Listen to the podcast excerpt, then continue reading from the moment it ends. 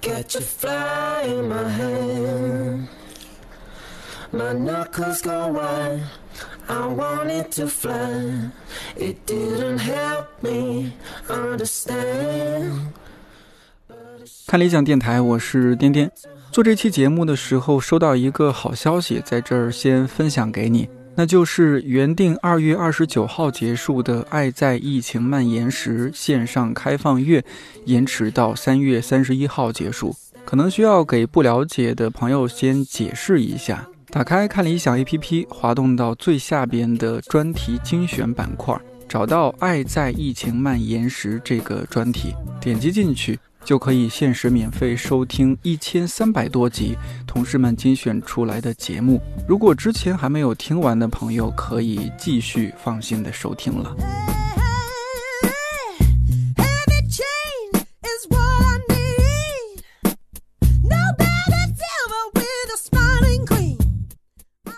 从这周开始，看理想算是半正式复工了。一些同事选择来公司办公，另一些同事因为还在隔离期或者其他个人原因，继续在家办公。回到公司第一天，新媒体同事猫爷就说：“时隔一个多月，终于见到家属以外的活人了，感人。”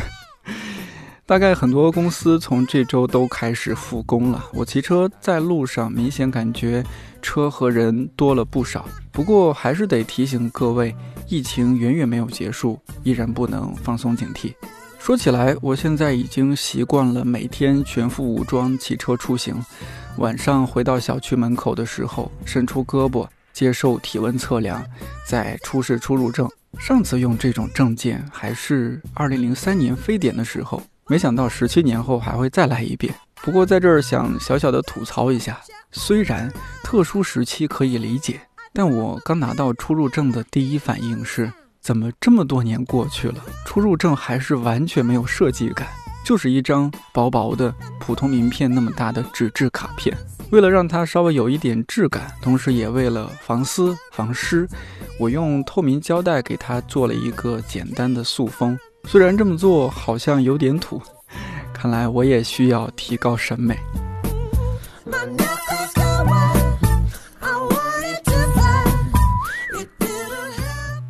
二零一八年底，我和设计部的两位特别可爱的同事小蓝、小抓做过一期电台，聊了聊设计师眼里的鬼怪美学。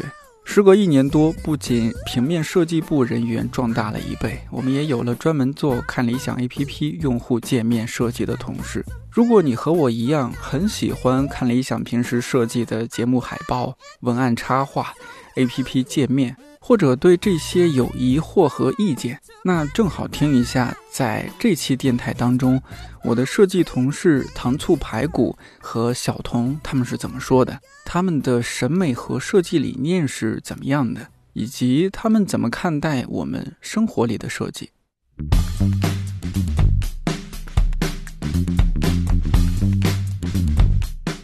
唐老师，我知道你算是平面设计师，对。是吧？你看我说的全不全啊？比如说，哎，我们公司的，比如说像 A P P 里面的很多海报，是你以及你团队的几位小朋友一起做的，小兰啊、小抓啊、小田，还有 C C，对，是吧？对，包括我们的一些文创产品，像一千零一夜挂耳咖啡，呃，还有最近有那个一千零一夜出走记的月历，对，月历还有那那个一千零一夜跟局部的。帆布袋和帆布袋哦，众所周知没有格调，那个都是你们做的。那个我特别喜欢，两个都买了，是吧？快跟卓雅说一下。哎呦，特别好！我跟你说，小童就是像咱们公司的什么周年庆啊，或者线下活动，完全就是设计部产品展览会，你知道吗？周围满满当当屏幕上全是放的设计部的那种节目海报、节目图，包括我们主视觉应该也是对啊。你看我这说的比较全面，嗯，因为和唐老师我们俩这个。认识多很久了哈，多年多年老友，多年老友，多年老同事。那小童的话，呃，以前没有深入交流过，咱们这次好好聊一下。就是我知道你设计师，然后呢，从这个公司的这个软件里面看啊，这个岗位是 UI 交互。但作为一个文科生，我说实话不是特别懂，嗯可能得给我讲一讲 UI 和 IU 到底有什么区别。就可能是李真跟我的区别吧，天差地别。对，然后。嗯，UI 的话其实也是属于设计的一部分，只不过它是在互联网这个行业底下细分出来的一个领域。它的英文简称是 user 对，你可以猜猜它是代表什么含义呢？interface 对，就就是就是用户界面。对对对，用户界面也就是我们打开 APP 所看到的界面的样式。哦，嗯打开看理想 APP 看理想，看到的那些都是小童做好的理想。啊，当然不是全部，还有很多。我现在约略知道一些，就是比如说，哎，我们为什么里面是用方框，不是用圆形？嗯或者说，哎，这个和这个的间距为什么这么设计？好像是你这边的工作，对，你是吧？你能不能 能不能说的更具体一些？因为我实在是不太懂。那就拿我们这个新更新的首页来说吧，啊首页。如果大家之前一直关注看理想一点零的话，应该发现有很大的改变，不光是内容上，表现层上也有很大的不一样。嗯，就是，嗯，首先大家之前有那个导航嘛，就是一嗯些图，对，我也打开一下。对，嗯，就现在是嗯你说的导航是，就是我们的几个糖豆，因为它像一个圆圆的小球球一样。哦，对对，就是首对页对对，业打开内可能大家都会称那个圆圆的 icon 那块儿叫糖豆。你看这就写着什么大厅、博物馆、美术馆、图书馆、对，演讲厅嗯，啊，就感觉是一个线上的一个巨大的场馆，可以去不同的厅，对，其实就是一个个小是挺 icon，icon 其实这是导航。对 导航是，挺是挺 Q 的。就点进去可能就是比如说美术馆进去相关就是艺艺术相关的一些节目。嗯那第一个我看到就很熟悉，王瑞云老师的《西方艺术三万年》嗯，嗯，啊，下面还有视频哦，就是它是音视频混合的是吧？对对，只要都属于美术馆，嗯呃，这个里面的节目我们都可以给它放进去。嗯，像这个是道长的想法还是？呃，剧场这这块儿嘛，对对对，剧场这块儿是道长小嘚嘚的想法，道长的想法。对，嗯其实他提出这个概念其实还蛮不错的，包括我们在用户反馈的后台也看到大家很支持我们这一次的改版。嗯，其实我们的用户真的特别友好。就说说老实话，不管是一点零还是现在二点零，我个人认为咱们嗯有很多不足之处，是吧？咱们嗯要要要要谦虚确实，是，确实是哈，对对大家心里没错对对，心里清楚。我们作为一嗯家有出版基因的互联网公司，在互联网这一块确实走得慢慢了很多，对对对对对对很多想法是边做边探索。是，真的非常嗯感谢大家的喜爱和呵护，还有嗯宽容、包容。对，那小小童继续说，嗯嗯，对，就改版了。然后刚刚那那你说的这几个部分是什么？糖豆这个这个，对对，不光是它，嗯，我们把所有的厅都展示出来了，我们点进去每个厅都可以，呃，很快速的找到我们的一个节目，其实有一个导航的作用。我这儿我稍小小的吐槽一下，嗯 对，我就觉得你看咱们新改版之后，这个第二趴是嗯下面第二个是剧场，点进去之后，我发现有有有时候这个你找一个节目啊，你我我得先想我要找的这个节目有可能在哪个厅，点进去的话还有可能找不着。这个建议咱们之后这个 对，设 设计啊什么产品的同事，这个我我要帮着说一下，倾是这样的听一下，是这样，就是我们节目现在的这个分类是按道长的他的一个构思来来做的，啊，主要怪道长。对，主要怪道长。对，他会用他就不是用他的，就是他想介绍给我们用户的一种分类嗯，内容分类方式。对对，对就他会把我们整个 APP 或者我们像现在要做的事情是建成一个知识类的呃剧场知识剧场，对。嗯然后在这个剧场里面呢，会有美术馆、有图书馆、有博物馆，还有音乐厅，对等等等等等等。我们目前大概是有九个分类，之后还会再继续扩，张。啊，对对会更多，对，啊会更多。然后呢，他会把内容放在这些不同的馆内，然后期待大家去探索。对，所以哦是希望大家去探索这件事情。希望大家慢下来，对是的，就不要那么着急的找到那个目的地，对嗯然后经历一番拨开层层云雾。然后走错路的风景。嗯，就像我，我觉得我就是，比如说，我想找一个，呃，明明他是在演讲馆里的东西，我可能点到电影馆了，点进去真的有一种心理说，哎，对不起，对不起，我走错地儿了，走错地但是儿。哎，这个地方还蛮有意思的，我哎要看一看，对这个不对？可能就是道长的生意，对，都不知道这是夸道长还是我什么都没有说。道长应该不会听。道长不会听咱们这期。嗯，但是如果嗯呃，我觉得用户如果觉得就是剧场这一趴不太好找的节目，我们也可以从首页的导航弹豆可以进去。其实这个嗯嗯，它也是一个相辅相成的东西。哦我们也会担心用户找不到节目什么的，所以在首页很重要的地方给他做了这样一些的引导。哦，就给了大家一些选择，其实对是。对，但是嗯你想玩的时候，欢迎来我们知识的剧场玩。那你们两位就是嗯同样是设计师，你们的工作交集多不多？嗯，会不会需要有一些地方是需要平衡的？就是小童这边他已经设计好一个模块，然后你已经设计好一个海报，然后他觉得说你这个海报设计的和我整体这个页面配色不搭，或者怎么怎么样，会有这种情况？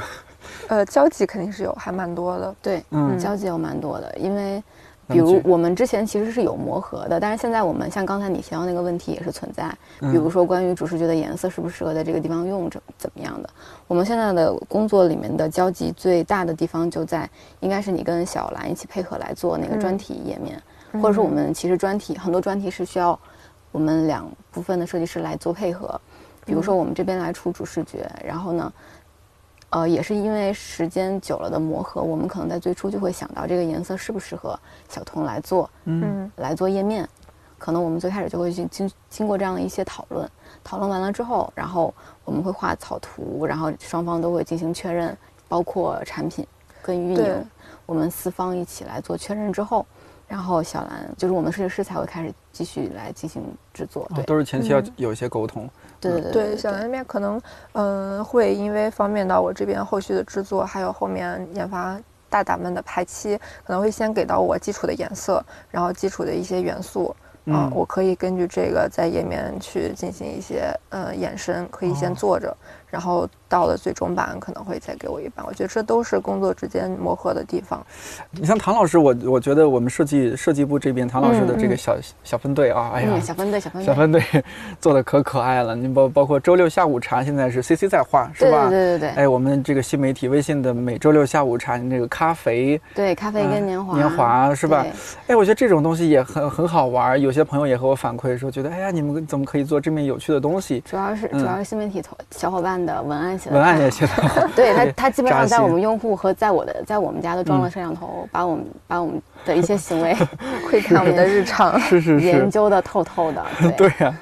呃，包括还有很多的其他一些节目海报，嗯我觉得可能都是有一些自己考虑在里面。比如唐老师来先说一下，我们因为上一次小蓝小抓，嗯，我前年的那个万圣节，妈呀，好久，是啊，一八年了。太一八年万圣节，请他俩来聊了聊，嗯就是他们嗯。当时我们节目还特别少，但是就是白先勇老师的《戏说红楼梦》，对。杨照老师的《史记白讲》，对，还有几个那个王瑞云老师。的哦，对，焦元溥老师的古古典音乐课什么的，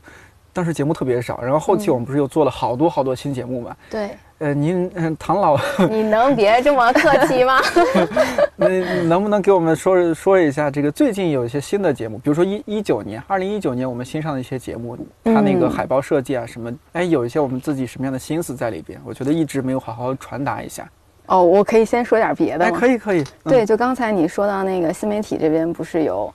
有那个下午茶，我们正在在做的嘛。嗯然后现在我们跟新媒体那边也的下午茶，我们又新加了一个角色叫姑姑，就是看理想歌王。哦，歌王，歌王对，歌王。哎呀，这个得讲一下来历。对，嗯就是因为。因为我们大家不是不是经常用户在那个新媒体的后台留言说，我们比如说道长的一线 links 什么时候上啊，原正牌什么时候上啊，然后我们每次会给最开始还会给一些，比如说一个大概的日子，嗯，然后往往往往往都不能按时播出，所以下面就会有很多网友说你们这个是吧，就割割割了很多很多网友的，嗯，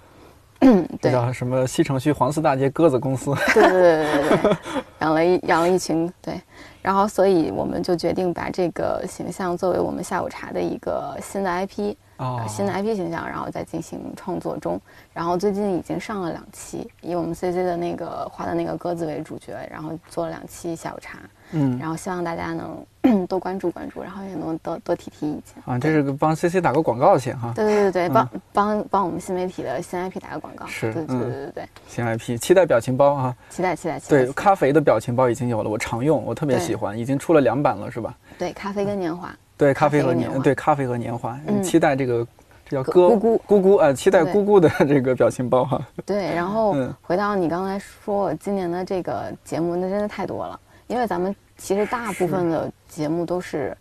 应该都是一九年，对吧？是前几期电台我有放 DY，他做了一张嗯。二零一九年上线的节目，他整理嘛，他整理了对对，你打开看一看，整理了三十档节目。当然我细看里边是有音频节目，有视频节目，无所谓，反正就是说我们一九年我们看理想 APP 新上了三十档对音频和视频节目，然后呢，几乎就不是几乎所有节目的这些，比如说节目海报，呃，嗯，节目的这个这叫什么？我不太懂啊，就封面图，封面图，哎，都是唐老师的小分队一起来制作的，可不可以讲一下这个？你挑几个，咱们讲一下它背后的这些设计理念是怎怎么想的？你你对哪个比较好奇呢？你想特别想想了解哪个呢？我看看，或者或者说你自己自己印象最深的，我可我可以先举几个例子，因为因为我们其实现在也有一个问题，就是我们节目真的越来越多，而且我们之前去像一八年的时候，我们的节目并没有以这样一个非常规律的方式在往前更新，没错。然后我们现在的节目基本上是每周一个新节目。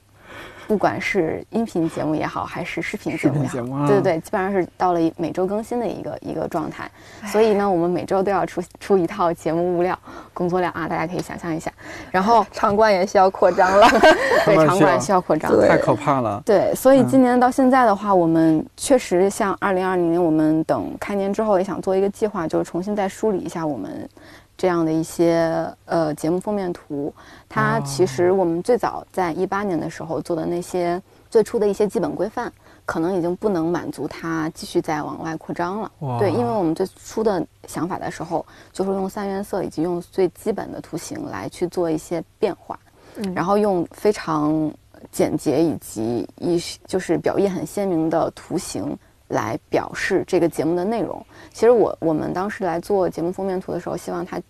它其实有点介于专辑封面，就音乐专辑封面，然后介介于书籍封面，哦，对之间的一种 icon，就是一种文化符号。我们可能会这样去去解释这个东西。所以最后到它来最后呈现给大家看的样子，是经过我们，比如小兰、小小抓跟我，我们三个人可能。也研究了很久，然后一起来出了这样这样的一个规范，可能就是它有一些非常抽象的图形的条件，然后同时它还有一些变，它还需要有很很强的变化，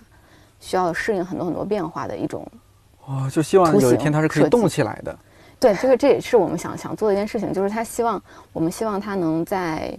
用很基础的图形，然后就表达我们整个节目想传达的一些意思，然后包括也也加上设计部同事的一些脑洞，对，这些是很重要的哈。对对对对对，然后希望他，呃，在表达不同内容的同时，他自己会有一套系统感，就你看起来它是有一套整体的，对，比较比较整体，就一看就很看理想。简简单来说，就是一看哦，这个图一定是看理想的团队设计的。嗯。嗯，这个还蛮重要的。我我举几个哈，我我觉得还挺好奇的。比如说，我们在这个演讲厅里边，闫飞老师的这档节目《像社会学家一样思考》，副标题是“重新审视你习以为常的生活”。嗯，这个专辑封面它整体是一个蓝色的背景，对。然后上面呢有一个拼图，拼图，对对拼图。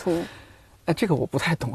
为什么会是拼图呢？这个我要回忆回忆，因为这个当时是小田，然后。我们其实我们是有这样的一个流程，就如果我们拿到一个封面图的，呃，我们拿到一个新的节目需要上线的节目的资料的话，嗯，我们整个就是相关的同事可能都会去先去阅读这个整个节目相关的资料，比如说可能发刊词，然后有几集节目的文稿，然后还有去了解整个这个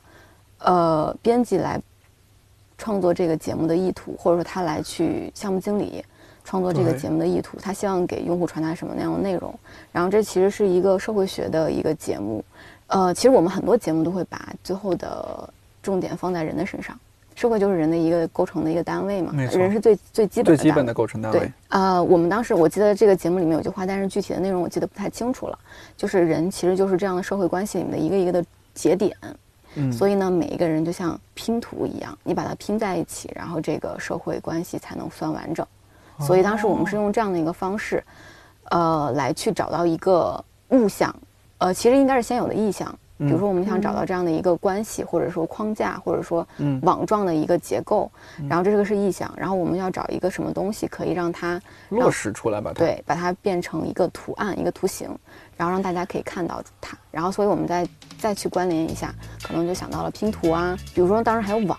但是那个网里面不能体现每一个单体，它只能，比如你体现的是整体，对整体的，对对。我们现在想把它放到一个单体上，所以我们用的是这样的一个拼图的方式。然后这个拼图里面还有一点就是，其实社会学的东西，它有的时候，嗯，人也是，也人也只是其中的一面，它可能还有底底下深层的逻辑。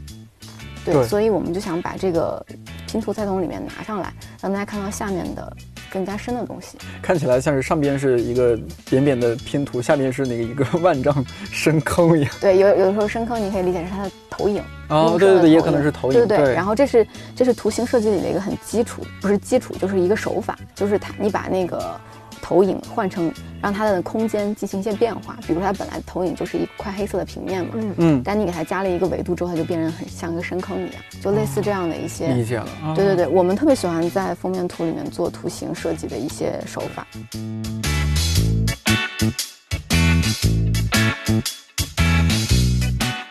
就是一九年你们设计过你觉得很得意的一款海报封面图，我我其实讲讲，其实我觉得我们。今年做的很多，都让我印象特别深刻。我拿最近的，比如说小兰画的那个，呃，西方艺术三百三万年，这个三万年的这个封面图，就是非常的喜欢，对，就是非常喜欢。因为当时我们在，我们一直都很，因为你可以刚刚听我讲嘛，就是我们原来的一个计划是希望用几何图形来做我们的封面图的基本元素，然后来创作一些物象，没错的东西。对，我们一直都避免使用。人脸这样的一个元素，嗯，对我们一直都很避免这个事情。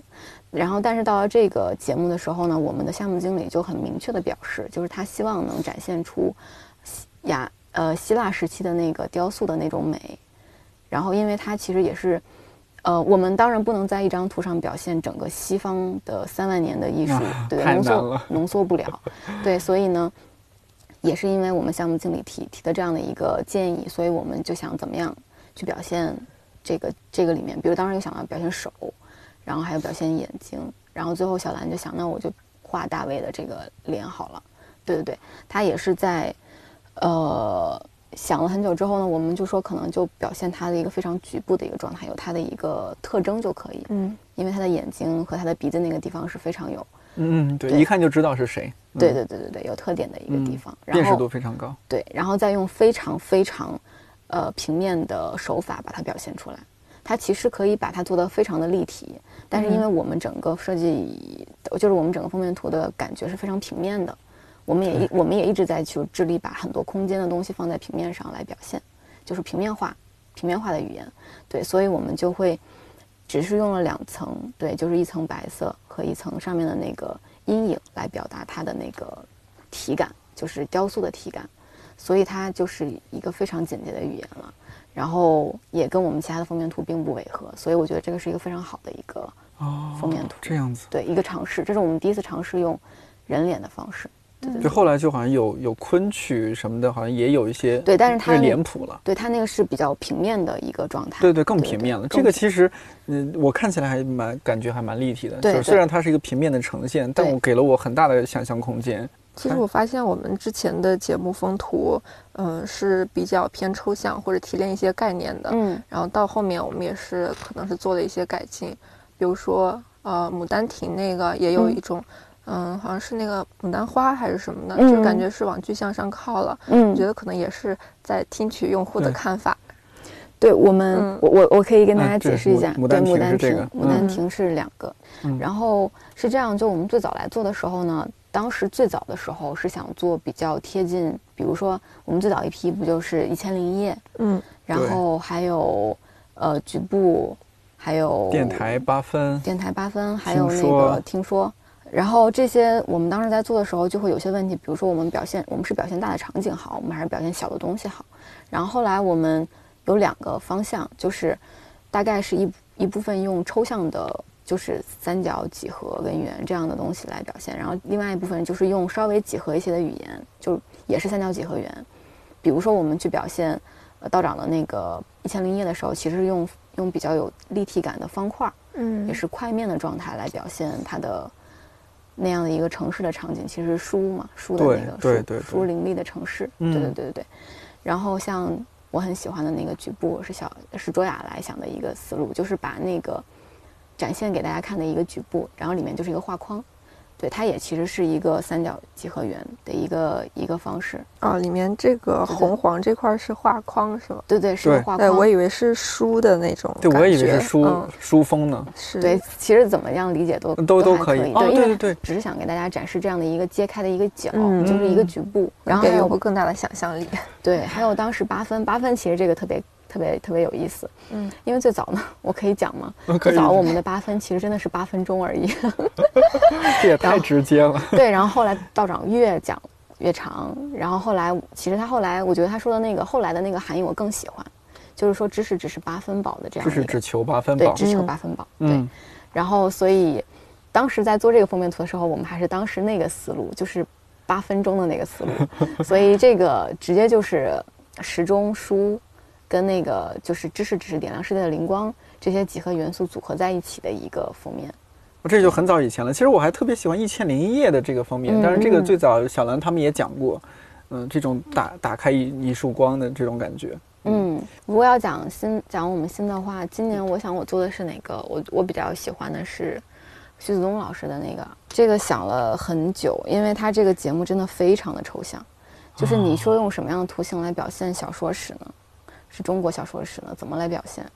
这个这个封面图一直到那天要呃要开始上线的那个早上，我还在床上想这个图。晚上睡得着吗？就真的睡不着，就是你想了很很久都不行。我记得我画了好多封面，因为当时就画了好多草图，因为当时有一个思路就是，我这就讲到我们当时的另外一个想法，就是我们可能是具象的东西来，就物象的东西来表现封面图嘛。还有一种就是，你只能用抽象的东西来，就是你只能给它提现提提炼一个抽象的概念。嗯比如说这个二十世纪中国小说，它的一个特点就是，为什么徐子东老师讲的课跟别人讲的不太一样？我记得应该是四九年之前跟四九年之后，是这样的一个现代小说，对对对对对他会他会打他打通通了，嗯。打通了，直接开始讲，就是把整个这个段历史，就是这段时间串在一起讲了。当时就想把这样的一个概念提炼出来，然后来做。我当时就只用了打通了这个思路，然后就想表现，因为大家项目经理在在很久了想了之后，他还是想表现书这样的一个意象，象。对对对这个很重要。对，所以就是当时我在想，就想用那个图形的悖论的方式，就是图形的呃矛盾空间来表现。就是我想图形里面加一个空间，可能一开始你看到这个图就是三四本书放在那里，对，但是你可以从另外一个角度来看呢，它其实就是四扇门，然后有光可以照进来。哦对，但是可能还可能它不成功的地方就在于我一定要给你们讲一下，你才看看得出来。对对对对对，但是也也有这种方式嘛，比如说我给其他的同事看，他们可能会看到这一面，但有的同事可能就看不到，他就他就是他就会看到说，嗯，这个就是四本书放在这里而已，有什么样有什么样特别的？可能是这个门儿你太窄了，对，下次下次再做宽一点，下次做宽一些。下次再做宽一些，对。那那小童这一块呢，嗯就刚刚唐老师讲了这么多，我不知道你你这个就是 UI 这一块，他要注重的一些东西。其实我想从体验说起。嗯体验的话，呃，体验包括，嗯，就比如说你一个用户打开一个 APP，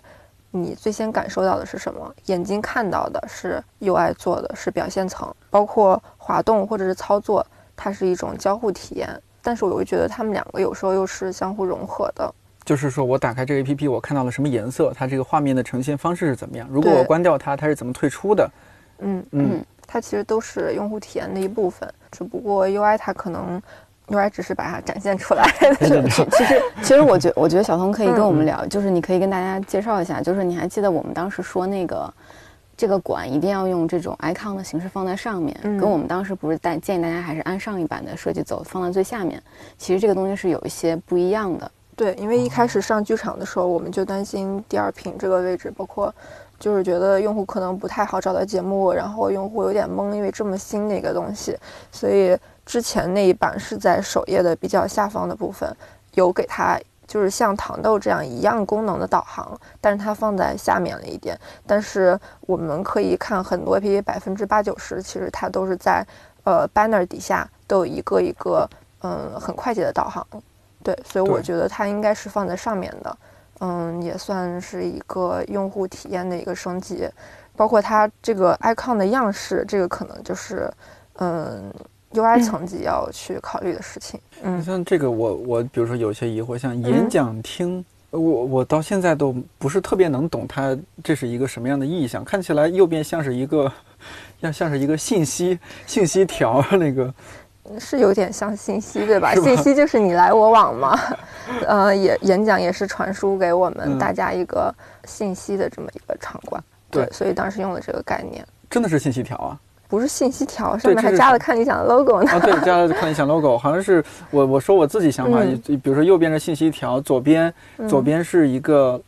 呃喇叭，或者我有另外一种理解，右边是签到板，左边是 那个展左边架，很像喇叭是吧？左边是展架，右边嗯是这个签到板，就大的嗯背景签到板，那个黄色的是两个工作人员在那啊，您好，您是哪家媒体的啊？想象力真的很丰富想象力很丰富。嗯您好，您是那个手机号尾号报一下吗？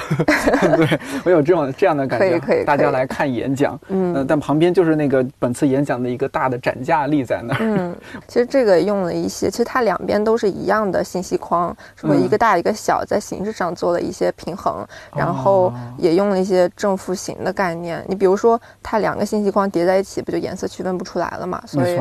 中间就是有一个白色的框会给它区分嗯开。像这样的嗯图案就是你来选取，对，包括你做了一个图标之后，还要考虑到跟其他的一些图标是否配套，包括每个图标上面的黄色的区域的面积的大小，都需要精细的考量。嗯，那还有呢，有没有可以说一说的？就是订阅这个地方，我不知道大家很多用户发现没有，其实它也是跟之前的一点零版本不太一样。首先，它上面加了三个 icon，就是订阅的标题底下下载本地。我的收藏哦，你说这个，嗯，它其实是因为订阅嘛，主要就是我们的音频节目，可能用户在这一页更需要找到我们之前下载的一些音频节目，还有我收藏的一些内容，放在这里可能会嗯帮助他更快速的找到。对然后我的，然后底下这些节目，我们也是给他增添了一些分类，最近更新、最近订阅、最近常听，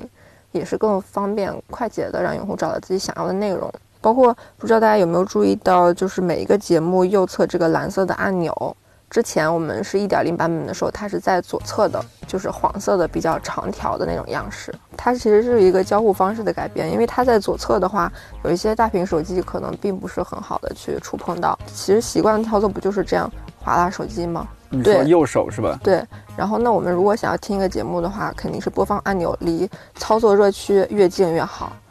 对，对，按之前的话，它是在封面的，就是就是就是，现在的封面的地方之前是放那个播放键，对对对，那就太远了。然后它可能会这样够着去按。哦，包括一些大屏手机，而且我觉得这个页更主要的信息就是播放按钮左侧这个内容已经听了多少，包括我们之前上次听呢，这个文字内容是比较重要的，所以也是给它稍微缩减了一下地方，嗯更利于用户的操作吧。嗯，像这个我们操作的时候，是不是嗯像比如说你们这个部门，哎、App 这个部门的同事，他需要，或者说他有一些产品机，是叫产品机吗？就是不同的手机去测试啊，大屏啊手机是是这样的体验，或者安卓手机这样体验，苹果手机这样体验。对，嗯，我记得最早好像征集过大家的手机，哎，我试一下你这个型号的手机可不可以用？是的嗯，，因为用户会不断反馈不同的手机、不同型号嗯手机它的一些出现的 bug 呀，或者嗯体验的一些不同。对，而且这个体验是要给它统一。就如果说你有一些机型没有适配或者没有去统一的话，我们可能会在后面单独去解决这个问题，花费的成本会更大。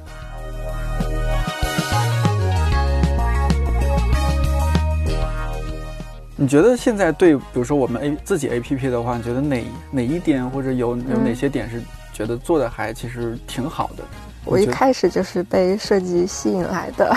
而且我觉得它很特别的是，嗯，看理想一点零，其实它更像一个孩子，然后它是很有很大的创造和改变的空间的，那看理想二点零，像七八岁的孩子开始这个有一些，有一些成熟，而这个成熟就是在我们这个功能上的优化，嗯，嗯还有一些呃新的概念的迸发，那下一步可能就是我们一些呃不太成熟的地方，不太成熟的地方，需要下一步嗯继慢慢优化呃继续去优化一下。嗯突然想起来，我们之前不是聊嘛，就说那个设计中的视觉传达跟功能性的一个关系嘛。因为小童他的嗯工作，其实他刚刚也讲了嘛，更多注重是产品设计侧的功能性的一些东西，比如底层逻辑啊，他们各个页面的关系、逻辑关系跟交互之类的一些呃梳理、重新梳理，以及包括新的功能和新的嗯分类加进来之后应该怎么来做。然后我们的工作呢，其实呃应该来说，应该跟它相比，我们就是一个视觉化，就更接近视觉化的一个设计工种。但是其实我们的工作中也也会有细分。可以这么来讲，比如说我们的节目物料，大家很喜欢的封面图，它其实承担的一个它是所有的设计都是有作用性的嘛，它都有功能性的一面。但是它在我们的节目物料里面，它就属于是美好看的那个那个功能性更强的一个东西，因为它在首页上或者是在我们的地图上，现在是在地图上呈现，让大家会比较想点进去去看。然后，但是它的另外一个方面就是它需要去承载这个节目的内容，对它一定要有内容。这个也是我们这个封面图。大家比较有争议的地方，就是我们在做封面图的时候，也会经常受到网友的质疑。就比如说，为什么它一定要用这样的图形来做？我前期还会看，后面就可能看的不是很多了，因为后面确实工作会比较就越来越忙，每一个我们可能都要去去看、去想，每一个每每周都会有这样的东西上来。然后另外一个，我们节目还会有详情页跟我们的开屏和 banner 这样的物料。然后封面图跟详情页，我们可以称之为是我们节目的包装物料，开屏跟 banner 就属于宣推物料。包装物料中的详情页，其实我觉得它就是功能性非常强的一个物料了。它所承担的就是要跟我们的用户准确的去传达这个节目所有的信息。我们我们之前是有过梳理这样的一个详呃详情页的一个模块，就比如他要去告诉大家，他有他会有一个开头，我要吸引大家进来，愿意去往下看，然后去讲每一个。主讲人的介绍，然后还有关于内容的一个简单的介绍，然后还有就是他你能获得什么样的收获？对你可能收获有些凝结的点，然后以及就是节目大纲，这就是实打实的，你可能要知道这个节目就要讲什么内容，然后最后就是我们其他人的一些呃其他推荐人的一个推荐语这样的一个一些基本的模块。对，然后我们跟项项目经理也在这个详情页上的歧义最大。因为我特别能理解每一个项目经理的的心情，就希望能把每一个节目物料都用最好的方、最好的形式展现给用户去看，让他做的非常的吸引人，然后怎么怎么样，然后这个我都特别理解。但是在这个物料在我们的这个物料分类中，它就是属于功能侧的一个物料，它就需要完整的能把我们的信息准确的传达给我们的用户。然后这个这个部分呢，我记得应该是小童那边他们也在做一个计划，就是对，希望能把这个详情页的部分用 UI 的方式再重新梳理一遍。就是说，现在的详情页呈现方式是反正挺平面的，就是一张长图，是就是一张长图，然后可能设计那边的工作量每次也会特别大，而且它需要承载的内容特别多，特别多。对，而且其实我觉得，嗯，每一个节目的简介。就是图，我们可以呃发挥很多设计方面的一些想法，但是简介可能更需要让大家看到，比如我们作者是谁，然后里面主要讲什么，这些都是要需要去文字去展现的。然后这些的话，可能在统一实现上会比较方便一些，就不用每个节目都做区别化了。嗯，后面也在做这样的一个计划。从 UI 的角度做一些相相当于是做一个模板出来，然后直接就文字内容往里面放就可以了。对，这样用户可能也比较更知道，哎，比如说我我这个简介第一趴是作者简介，然后我到另一个节目的时候，我就知道，哎，第一趴还会是作者简介，他这个认知也会比较统一一点。对对对，就把基本模块做好，这样可以给设计节省出来大量的时间。对对嗯对，因为我们当时在做这个详情页的时候，他我就是我们就是按照网页上最舒适的那样的字号跟字体，然后还有。的颜色来做的，其实就是在模仿 UI 的一个网页设计。明白了。对，所以我们在里面插图或者是给它给它做美化跟装饰的时候，会非常的克制。我一直我那段时间一直在跟大家说，我一定要克制，一定要克制，就是不要做的特别花哨。嗯，因为它的好看的地方就在，就是这个节目的物料，它整个做就是对于美观的那个承载的东西是封面图和它的开屏。对他进来之后进到这个页面的人都愿意去更多了解这个节目的内容。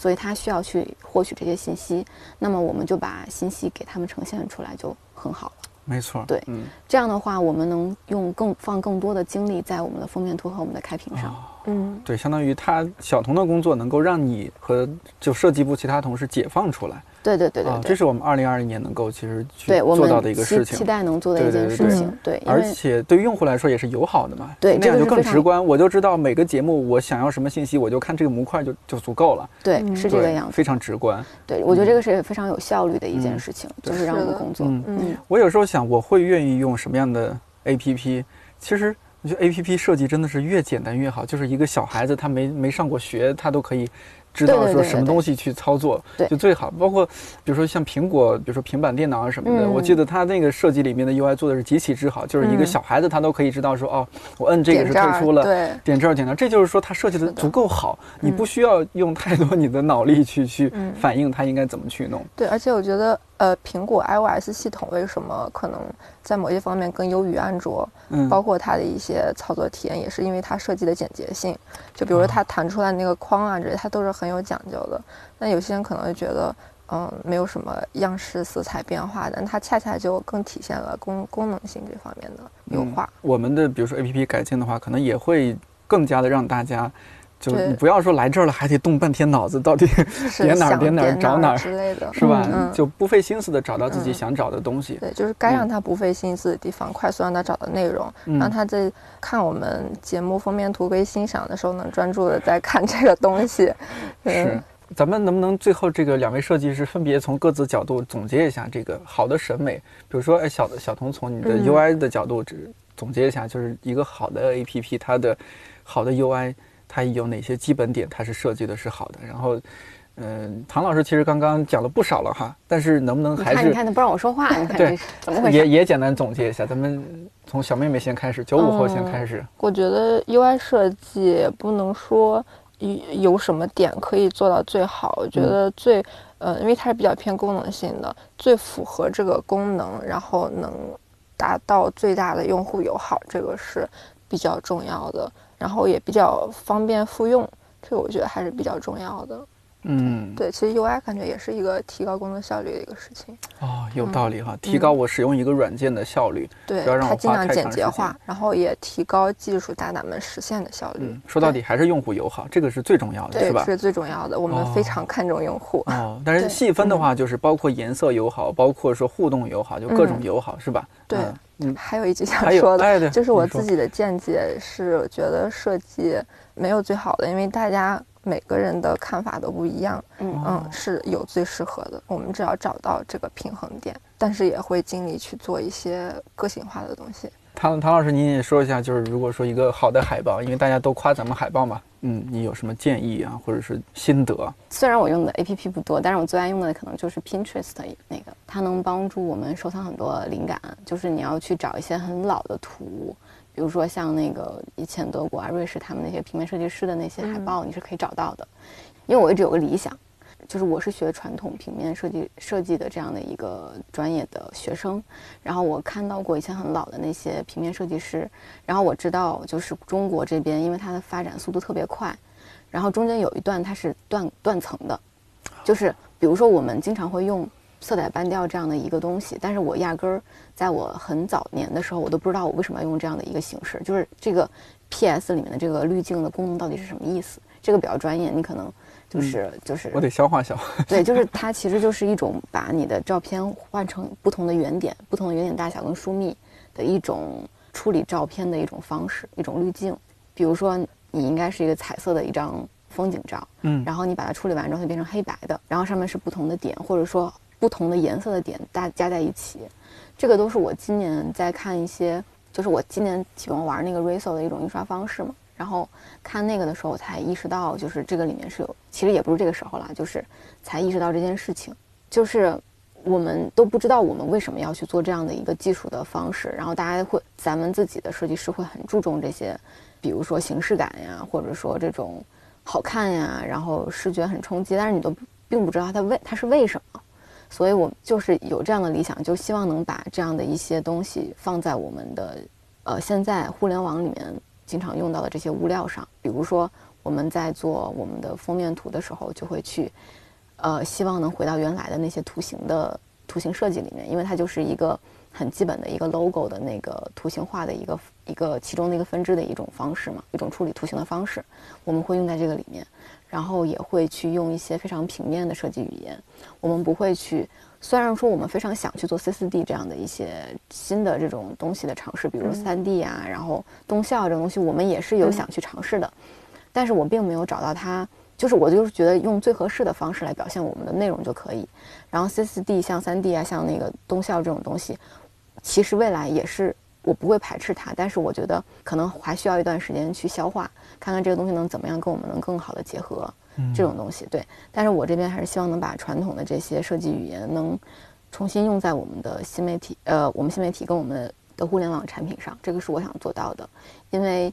呃，有一些所谓的互联网的设计的那种风格，都会很很希望去像那个像 Dribble 上啊，像那个 Behance 上那些大神一样，按照他们的那种设计潮流去走。比如说要用渐变呀，要用 Material Design 呀那种那种那种感觉。当然，我很喜欢谷歌的那套啊，那套那套东西我特别喜欢。但是那是适合他的东西，不一定是适合我们 APP 的东西。对，所以我们一直都希望把我们的 APP 跟我们整个设计，就是我们整个公司的设计的感觉。往呃稍微传统，但是又不那么传统的东西上去靠一下。有的人就觉得我们中国的传统的东西要发扬，但是发扬出来的话，他可能就直接拿来用了，他没有经过一些消化，对思考跟消化。就是像那个那个山本耀司经常说，如果你把呃传统的东西拿来用的话，它很可能就直接用的话，你就会变成土特产。对，嗯，对，土味儿。对，就是那你一定要去可能做一些消化。但是我现在。我们现在以及我们这一代的设计师可能都在做这个尝试，就是每这都是每一个人的愿望，每个人都想去这样去把我们中国的传统的东西跟呃用现在更更现代的语言来表现，大概是这样。嗯，对对对。其实我也很喜欢这个 A P P，哎，不光是 A P P 它也是一个网站嘛。对对对。比较翻墙去才能看的，包括现在我看 Behind the Dribble 上，呃，现在好多 A P P 的 U I 设计，包括插画设计，就可能是 Dribble 上有。嗯，这段时间比较火的插画的类型是什么风格的，我们就会往这方面的风格去靠。嗯，确实是，嗯，所以我们感觉我们 A P P 不一样的地方，就是一直在寻找适合我们自己的东西。嗯嗯，我觉得这是特别特别重要的。是，就不管是比如说你们两个人作为设计师，还是作为音频编辑，我们整个音频部在做这些音频节目，也是说能够做出我们自己的风格。嗯，也许还没有那么成熟，但是呢，大家都是往更好、更有自己特色，然后更能把一些新的元素和一些固定的它必须要呈现的东西结合起来的一一种平衡点去考虑。是的。哎，反正每次。走在大街小巷，看到周围的招牌，总觉得我们离更好的审美还非常、非常、非常的远。对，但是现在其实，我刚就刚刚你说的这个点，我不是说想反驳，但是就比如说像现在有一个所谓的 New Ugly 的那个设计，就是那个高天伟他们日本那边的一个设计师，他他前两年来中国做过展，就是一一八年跟一九年，他就他他一九年那个展的时候是把那个呃摩托车的那个挡车牌底下的那个水泥板。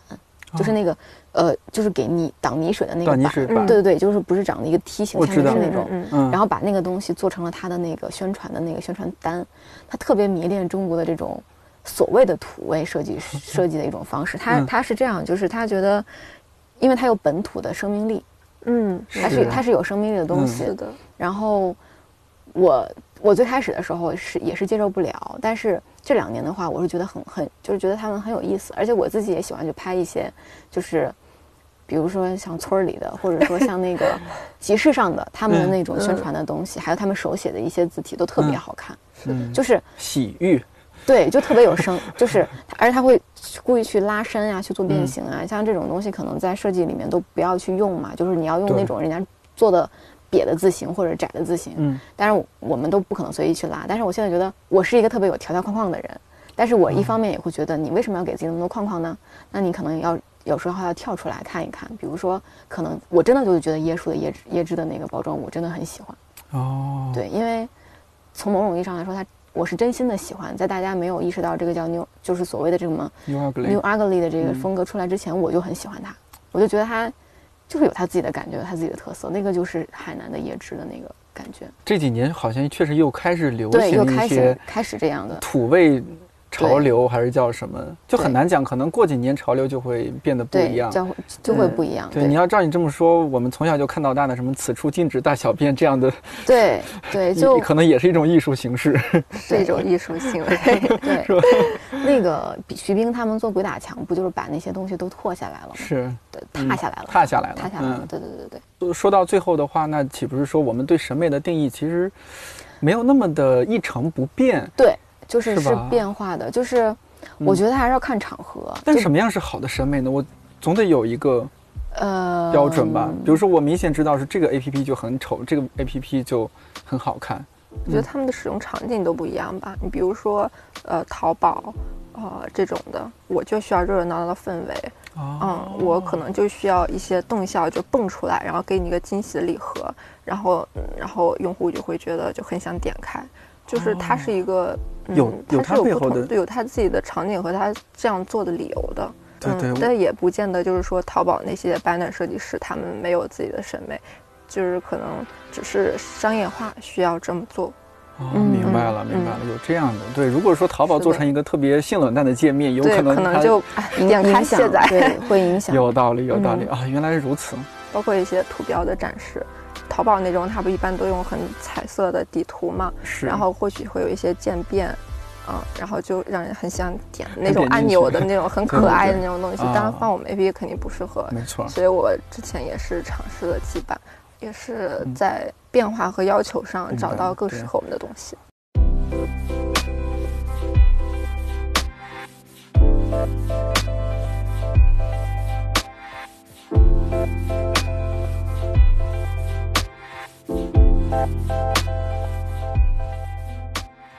理想国之前出过不少设计类的书，如果你听完这期电台之后想要了解更多，那在这儿我可以顺便推荐几本，比如十年前就出版过的那本《原研哉设计中的设计》，小吉玉司的《日本人不敢说设计》，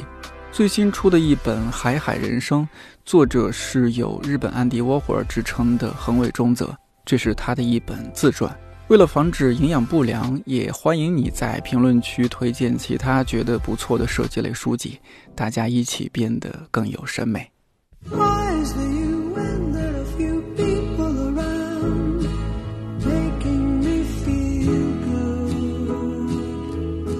前几天看理想微博发了一个小调查，问大家一般在听音频节目的时候还会同时干点什么？看到一位朋友猫胡子君说。铲屎通常是铲屎的时候听颠颠桑的音频，特别荣幸也特别开心，在这儿也向也许正在围观铲屎的猫主子问好。喵呜！这期最后要和大家安利一下新媒体几位同事做的音频节目《没理想编辑部》，他们在简介里描述自己是努力不拉低我司音频节目平均水平的泛文化电台。因为几位女生时间和精力有限，所以节目目前是每两周更新一期。欢迎你在看理想 APP 订阅支持，感谢你的收听，看理想电台，我是颠颠，祝你早安、午安、晚安，我们下期再见。